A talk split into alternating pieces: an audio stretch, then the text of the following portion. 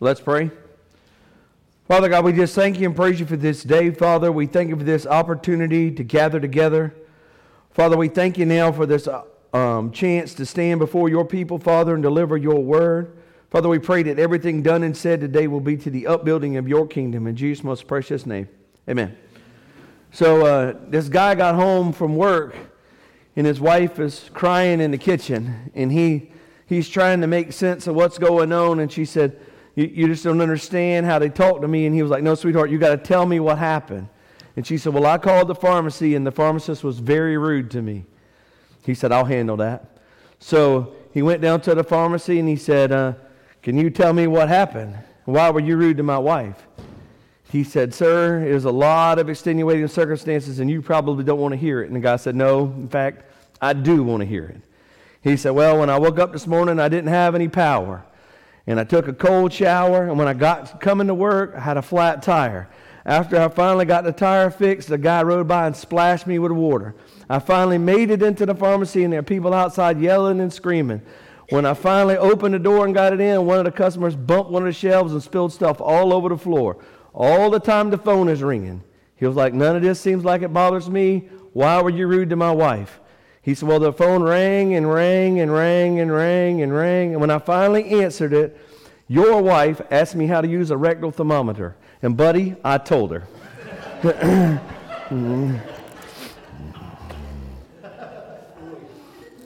my censors refused to hear my joke this week, so there you go.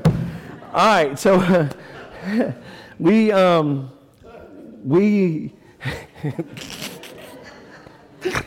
oh man. It wasn't that funny, but it was funny. Um, I, am going to preach a sermon this morning I, have never heard before, uh, um, which, you know, that has nothing to do with anything, but, but it's, it, it's a contrast of something that we, we actually use the word as synonyms, and they're not. And when we are trying to witness to the world, a lot of times we sell one when we shouldn't. Okay, and I know this sounds really vague, but we're going to talk about it. So, so the title of today's message is Lord and Savior. Those things are completely different. If you look up the definition, a Savior is a person who saves someone from danger, ruin, or defeat, right? Ru- ruin? Ru- ru- yeah, uh huh. Y'all got it bad stuff. A Savior is somebody who shows up and saves people from, from danger, from, from, from defeat, from, from inevitable doom, right? And a Lord is a person with authority, control, or power over others, acting as a master or a ruler or a chief. See, those two things aren't the same. And a lot of times we say Lord and Savior and we just group them together. And we expect people to understand that Lord and Savior are the same person. But really and truly, those things are. Con- got my hand shaking. I must have had too much coffee this morning, too, Megan. Um, they're completely different. Because, see, let's start with Savior. See, Savior is the good news. Savior is the one that showed up when we were doomed before we knew we were doomed. Savior was the one who don't care what you look like, how old you are, how you behave, how you behaved in the past, right? Because the Bible says that God so loved the world that he sent his son, right, to be a savior. Not to be Lord, to be savior. Okay? So let's start with that.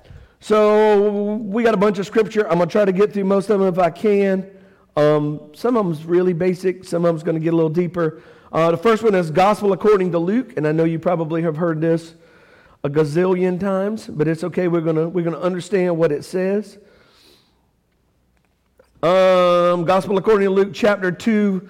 I'm going to start with verse 10. This is announcing the birth of Jesus, right? But the angel said to him, Do not be afraid, for I bring you good news. There great joy for all people. Not people that look like me, not people who act like me, not people who talk like me, not people the same color as me, not people the same background as me. All people today in the town of David, a Savior has been born. He is the Messiah, comma, the Lord. Completely different. The Savior has been born, and by the way, He's the Lord. right? And, and I know it sounds like we're splitting hairs, but really it's a, it's a difference, right? Because the Savior wants a personal relationship with you exactly how you are today. Regardless of what's happened before, regardless of who you've been, regardless of how much trash you talked on Facebook, or how mean you've been to people, or if you raped, pillaged, and killed the whole world, it doesn't matter. The Savior wants a personal relationship with you, whether you live in accordance to what His Word says or not. See, He loved the world so much that He sent the Savior for you. And the Savior, to, what does it take for him to be a Savior, right? Let, us just say if there was a firefighter, what does it take for a firefighter to save somebody from a burning building? Well, they actually got to show up, right? They got to be there. They can't, you know, phone it in. They can't be here and, and the burning building is in Columbia and they go, hey, hey, we want to save all those people in the building. Go, you good? Okay, good. I'm glad they're saved. And hang up the phone. No, the first thing he had to do was he had to show up. So if you will, turn to Philippians. And I, I know some of this, this is, this is an, a different thing of talking about it. But I just want you to have an open mind and understand what's going on just for a minute. So, Philippians chapter 2, uh, beginning with verse 6 who, being in the very nature God, did not consider equality with God something to be used for his own advantage. Rather, he made himself nothing by taking the very nature of a servant and being made in human likeness, being found in all appearances as a man, he humbled himself by becoming obedient to death, even death on a cross. So the first thing he did was he became a person with flesh and blood to dwell on this earth. Because it is imperative that I'm going to be redeemed, it's got to be like me. The Savior has to be like me. He has to be able to stand in my place. In, in God, the Trinity cannot stand in my place without becoming flesh and dwelling among us. He had to be born blameless and holy and without sin. Then he had to take on a free will and have all of the opportunities that you and I have had to sin. Even past the point of where once he was faced with all of the opportunities to sin, he was then fasted for 40 days and 40 nights and was tempted with all of these great miracles and all of these things by the devil, giving him every opportunity to sin, every chance for him to fall. Just like the first Adam fell, he had to be given every chance to fall. Because if he's holy and blameless, he has to maintain being holy and blameless. We noted his blood did not have sin in it like our blood did. But he still had to have be holy and blameless. He couldn't come here and sin and raise sin and do all the stuff that we're doing and just step into the position to take my penalty. Because he couldn't take my penalty anymore. Because the instant he became sin, he wasn't taking my penalty, he would have had to take his own penalty. Okay? Going through them quickly. um, Ephesians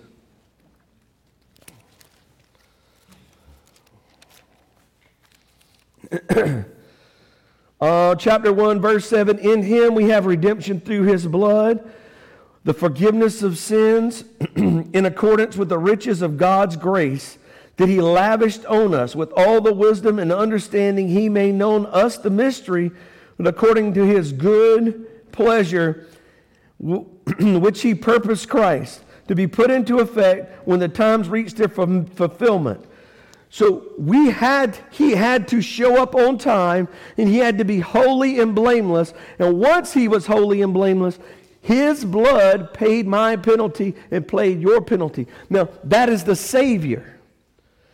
That is creating a way for you to become saved. Right? We, we had all, Romans says we have all fallen and come short, right? And the wages of sin is death. We're all in line for that right, is already taking place. But the Savior part of it, and the most important part of the Savior is, is He came to save everybody. Everybody. let, let, let, let's, let's read that.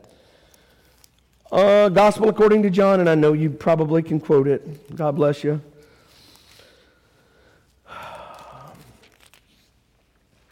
Uh, verse chapter 3 verse 16 for god so loved the world the entire world that he gave his one and only son that whoever believe whoever believes in him shall not perish but have eternal life for god did not send his son into the world to condemn the world but to save the world through him and whoever believes in him is not condemned but whoever does not believe stands condemned already because they have not believed in the name of god's one and only son see he, I, I heard a story this week and, and it was a, a, a garden, and on one side was heaven, and on the other side was hell. And God was standing over there in the distance, and Satan was standing over there in the distance. In the middle was a fence. And this guy was sitting on the fence. He was watching both sides. And he was watching both sides. And it was time to go home. Satan walked over there and tapped him on the shoulder and said, Let's go. He said, Whoa, whoa, whoa. I didn't pick you. I didn't pick him but I didn't pick you. And Satan said, Yeah, you don't understand. The fence, is mine. Not making a decision to commit your life to Christ puts you on the fence. And according to John, you stand condemned already. He wasn't sent here to condemn us, he was sent here to save us. The Savior was sent here to save us, to fulfill all of the promises of God, to give us a way out. Because without him, every human being on the planet was condemned to death and hell, right? And the Savior came here as the way out, the golden ticket, if you please, the opportunity to be redeemed from the curse, right? But that's the Savior. The Savior don't care what you look like. Hebrews like I said, never heard this preached before, and I'm probably not doing a very good job, but it's something that I want you to understand and at least consider. I want you to start putting your mind into fact to see what we're talking about. Uh, Hebrews chapter 5.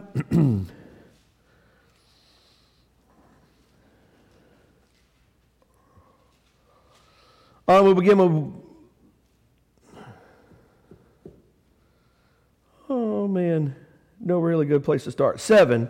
During the days of Jesus' life on earth, he offered up prayers and petitions and fervent cries and tears to the one who could save him from death. Save him from death. Not us from death, him from death. And he was heard because of his reverent submission. Son though he was, he learned obedience from what he suffered. Nine. And once made perfect, he became the source of eternal salvation for all who obey him. As designed by God, to be the high priest. He became the single source of salvation. Jesus said, I'm the way, the truth, and the life, and no one goes to the Father except through me. Savior. Nobody can make it through this except through me. Savior. I love you just the way you are. Savior. Hebrews 9. I, I'm, I'm, it's a bunch of the scripture. I'm sorry. Hebrews 9, starting with the 15th verse. For this reason, Christ is the mediator of the new covenant, that those who are called may receive the promise of an eternal inheritance, now that he has died as a ransom to set them free from the sins that committed under the first covenant. He is the gate, the Savior, not the Lord, the Savior when we witness to people, a lot of times, a lot of times, we want to start talking about, well, the Bible says you shouldn't do that. And the Bible says you shouldn't do that. And the Bible says you shouldn't act like that. And my Bible says that's an abomination. And my Bible says you shouldn't. Now, are you preaching the good news that comes from the Savior? No. You're telling them about the Lord.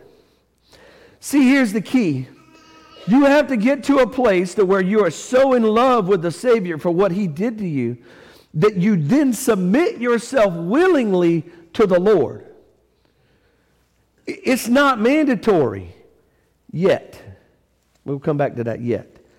It's not mandatory yet. It's not mandatory to consider him Lord yet, but it is out of the, the gratefulness that, that sings my soul, right? It's out of the gratefulness of all the things that He has done for us that we see what the Savior has done for us, that we are then willing to submit ourselves to God as holy and pleasing sacrifices to submit ourselves to the Lord. See, there's a difference. You can't tell somebody how wonderful it is to serve the King of Kings and Lord of Lords if they don't understand what the, Sa- the Savior did for them to start off with. You can't sell this part if they don't know what the good part is yet. And unfortunately, as Christians, we go about beating people about the head and neck with our Lord of Lord and King of Kings. And praise God, that is the truth. But the important part to the world is you, they didn't talk about him being the Lord, they talked about him being the Savior being the gate, the way, the truth, and the life. Nobody goes to the Father except through me. That He is the Redeemer, that He is the Messiah, that He came here and set you free. Once you can wrap your head around that He came here to set you free, then and only then can you knowingly want to submit yourself to the Lord. It's a different relationship. like I said, the, the, the, definitions is a Savior is somebody who saves, but a Lord is a person who has authority and control and power over others, acting as a master, a ruler, or a chief. He is the high priest. He is the Lord of lords. He is the King of kings. His name is above every name. And we submit ourselves to him because of what he did for us. We're not so holy and wonderful that we could submit ourselves to Christ without salvation. Human nature doesn't do that. How do lords maintain control in general? Iron fist, right? You obey the king because the king said so. You have no choice. You will bow to the king, right? I mean, we saw this throughout history. That I am in control and you will do what I say because I am the boss. Jesus doesn't have that opinion. He came here as a, the Lamb of God to lay his blood down on the offering to buy us back, to save us from death and hell. All right. Hebrews. Uh, that's not where I want to go. I want to go back to Philippians. Um,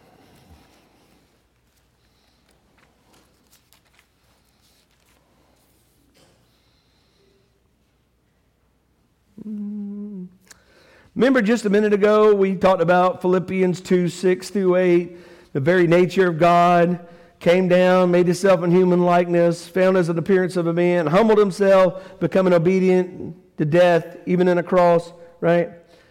Uh, verse 9 Therefore, God exalted him to a high place and gave him a name above every name, that at the name of Jesus every knee should bow, and in heaven and on earth and under the earth, and every tongue will acknowledge that Jesus Christ is Lord. See, when he comes back, there won't be a choice to whether you recognize him as Lord or not. Now, when we see Jesus, when I see Jesus first, I see Jesus the Savior, right? Because I know what He did for me, I know what He got me from. You notice when it comes back that every knee will bow and every tongue will confess that Jesus Christ is Savior? No. Why? Because when we get to here, when we get to this point in history or in time in the future, when He comes back, that every knee will bow and every tongue will acknowledge that Jesus Christ is Lord, the Savior will be done. Everybody that will be saved will already have been saved. He will have already separated the sheep from the goats. The, the Lamb of God will have gone away, and the Lion of Judah will show up. Right? All of a sudden, he goes from the, the, the sacrifice, the, the, the humble, beautiful perfect sacrifice to the ruling, controlling Lion of Judah. He changed. but he didn't really. If you go back and look at Psalms, there's, there's a lot of good stuff in the Old Testament talks about Lord, and they understood a bunch of Lord stuff. But if you go back and look at the 23rd Psalms, and I'm sure you probably can repeat it, I mean, you learned it in, in Little People's Church. But the Lord is my shepherd, I lack nothing. He makes me lie, makes me lie down in green pastures. He leads me beside quiet waters. He refreshes my soul. He guides me along the paths of righteousness for a name's sake. Even though I walk through the darkest valleys, I fear no evil, for you are with me. Your rod and your staff, they comfort me. Now, rod and staff, that comes from the Lord. That, that is the, the ruling authority.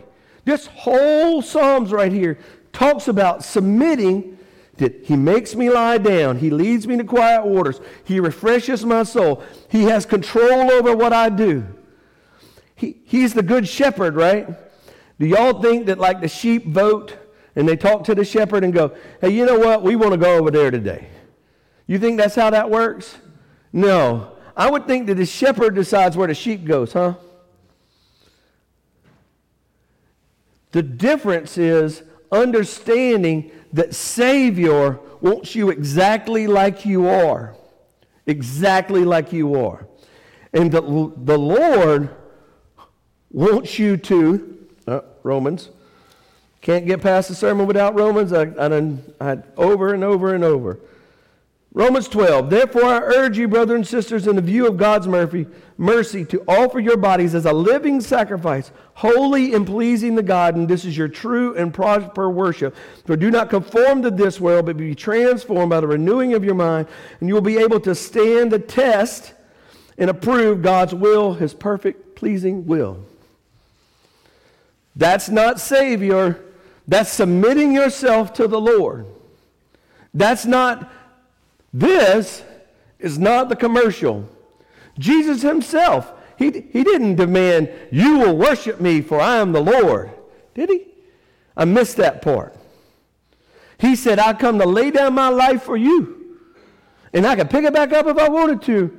You can't make me, but I'm going to lay it down for you as a free gift to mankind. Savior. Do not conform to this world, but be transformed as a living sacrifice. Lord. When we start to self identify who we are and what we're supposed to be, you change your perspective from Savior to Lord.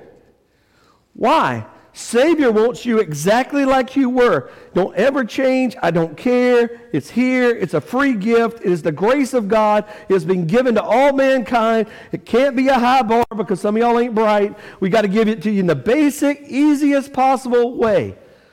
Because if you had to do Romans 12 first and submit your bodies as a living sacrifice to become saved, the kingdom of God would be in ruins. There would not be the body of Christ. We can't live to this standard.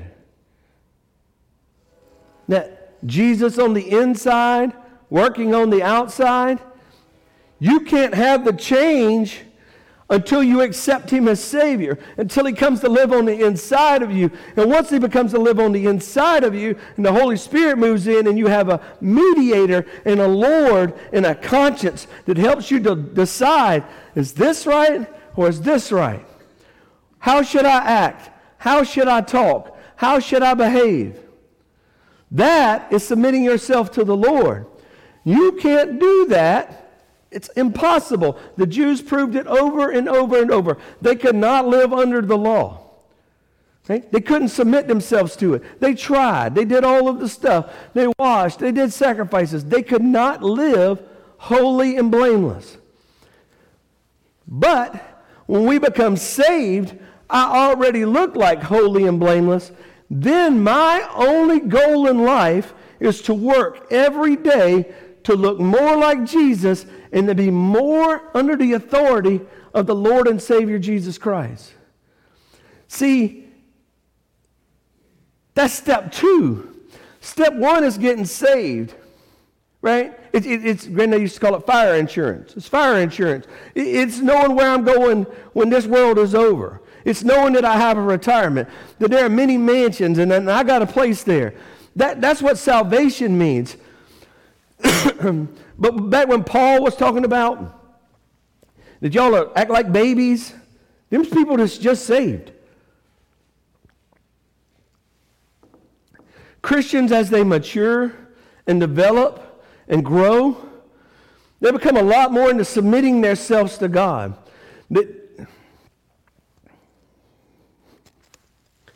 Y'all ever noticed how like little kids say whatever they want, right? No, no, no filter, right? None. They say whatever they want, whenever they want, however they want. And then you get old enough to get punched in the face and you realize that maybe I shouldn't say that stuff around certain people because it might come back to haunt me and this is the part I was going to leave out, but I'm going to say it anyway. And then I think it's around 70 that that goes back in the opposite direction, and you figure out nobody's going to punch an old person, so you just say whatever you want to anyway. But the rest of us live in that, you know, that 12 to 70 range, right? That we need to watch our mouth, we need to behave, we need to be careful about how we act, right? Why? Well, because I want to be a good person. Well, okay, if that's your rooted reason that you want to be a good person so you monitor how you act, okay, fine. I don't want to be. I want to submit myself to God. I want him to say, Well done, good and faithful servant. I want to be able to say that I submitted myself to the Lord to where when we get done, I did a good job.